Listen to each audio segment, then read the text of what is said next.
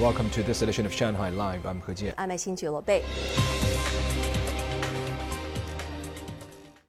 Typhoon Haikui crossed China's Taiwan region yesterday evening with central wind speeds of up to one hundred eighty kilometers per hour.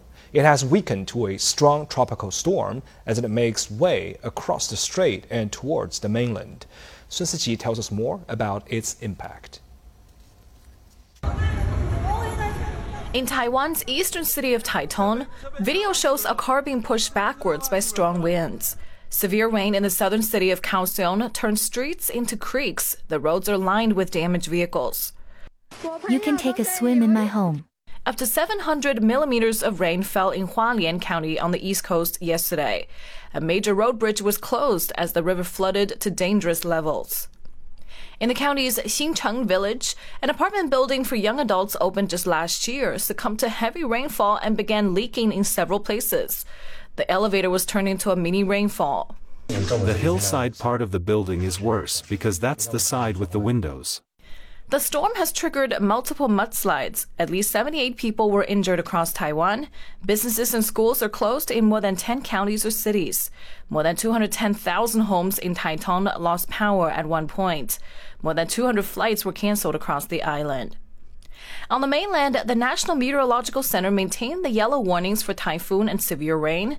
Parts of Fujian and Guangdong are expecting heavy to severe rainfall until tomorrow, with strong winds and possible thunder showers in some areas. The storm system is forecast to make landfall early tomorrow morning around the border of Fujian and Guangdong, with wind speeds of up to one hundred kilometers an hour. In the coastal city of Shantou in Guangdong, some residential communities have turned their community centers into temporary shelters. There are plenty of supplies, instant noodles, water, and first aid kits. There are water pumps, power generators, and rafts. The canteen and leisure space is on the first floor. Patrol staff are on duty twenty-four hours a day at the docks in a seaside county of Raoping to make sure no fishing boats go out to sea. In Fujian, all ferry services and several train services have been suspended. Work has stopped at more than twenty-seven hundred construction sites. Close to two hundred tourist attractions and leisure spots have been closed, and schools will also remain closed until the storm passes. Sun Siqi, Shanghai Life. China's top economic planner announced today that it will set up a special bureau as part of broader efforts to help improve the vitality of the private economy. Lei Shuan has the story.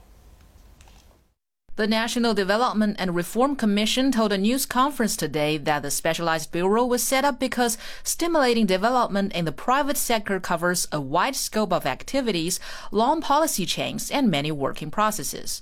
The primary responsibilities of the bureau will include tracking, studying, and analyzing the development of the private economy, coordinating and organizing the formulation of policies to motivate the sector's growth, and formulating policies to stimulate private investment, the commission said. The tasks regarding the private economy are wide-ranging and policy-oriented, requiring close collaboration and cooperation among various departments to synergize efforts. The establishment of the Bureau for Private Economy Development in the N D R C mainly aims to better perform the functions of coordinating, synthesizing, and promoting development.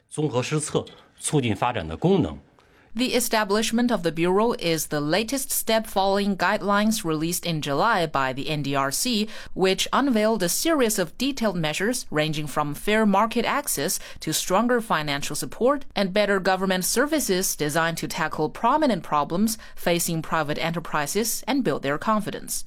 Also during today's news conference, the Ministry of Industry and Information Technology said it will carry out a national survey to ensure implementation of policies that benefit smaller companies and reduce burdens on them. We will improve the service system and build a nationwide integrated public service platform for micro, small and medium-sized enterprises, so as to form a service model of direct policy application, direct handling of demands, and direct service availability. We will also nurture about one hundred new S M E specialty clusters. Official data shows that of the one hundred seventy-eight million business firms in the country, fifty-two point six million were small and micro enterprises. Xu said that individual businesses and small and micro enterprises play an important role in stabilizing growth, promoting employment, and benefiting people's livelihood. Lei Shuan Money Talks. During the past two months, the city recorded more than four point five million inbound and outbound travelers, an almost forty percent jump over the previous two months, according to a statement today from the Shanghai General Station of Immigration Inspection. Our reporter Zhang Shixuan went to Pudong International Airport this morning to find out how it's being handled. According to the Shanghai General Station of Immigration Inspection, from July to the end of August, Shanghai airports handled twenty thousand international passenger flights, and though the summer season officially wrapped up last Thursday, some travelers are still taking advantage of the post-peak period to take off on their trips. I'm going to stay in South Korea for two or three days. I went to Bangkok last month for around five days. We are heading to Japan for a four-day trip. It's not peak time now, so there are fewer people. Children have started their new semester, and my kids are still little, so we want to take advantage of this opportunity and relax. I'll be in Osaka for a week. This is my first international trip this year. Shanghai's airport terminals are a key destination and departure site for international travelers in the city, accounting for more than eighty-five percent of the total, with China having now resumed group tours to one hundred thirty-eight countries and regions. According to the Research Institute of Tongcheng Travel, as outbound travel destinations and offerings increase, the market benefits of opening up outbound tourism are expected to be fully realized during the National Day holiday. International travelers at the Pudong International Airport are now in a smooth transition period. Later, with the opening of the Hangzhou Asian Games, the back-to-school season in Europe and the U S as well as the autumn-winter exhibition season, we expect tourist numbers will see a huge increase after this short adjustment period. Data from Tongcheng Travel show the average air ticket price of international flights should see remarkable growth starting September twenty-fifth.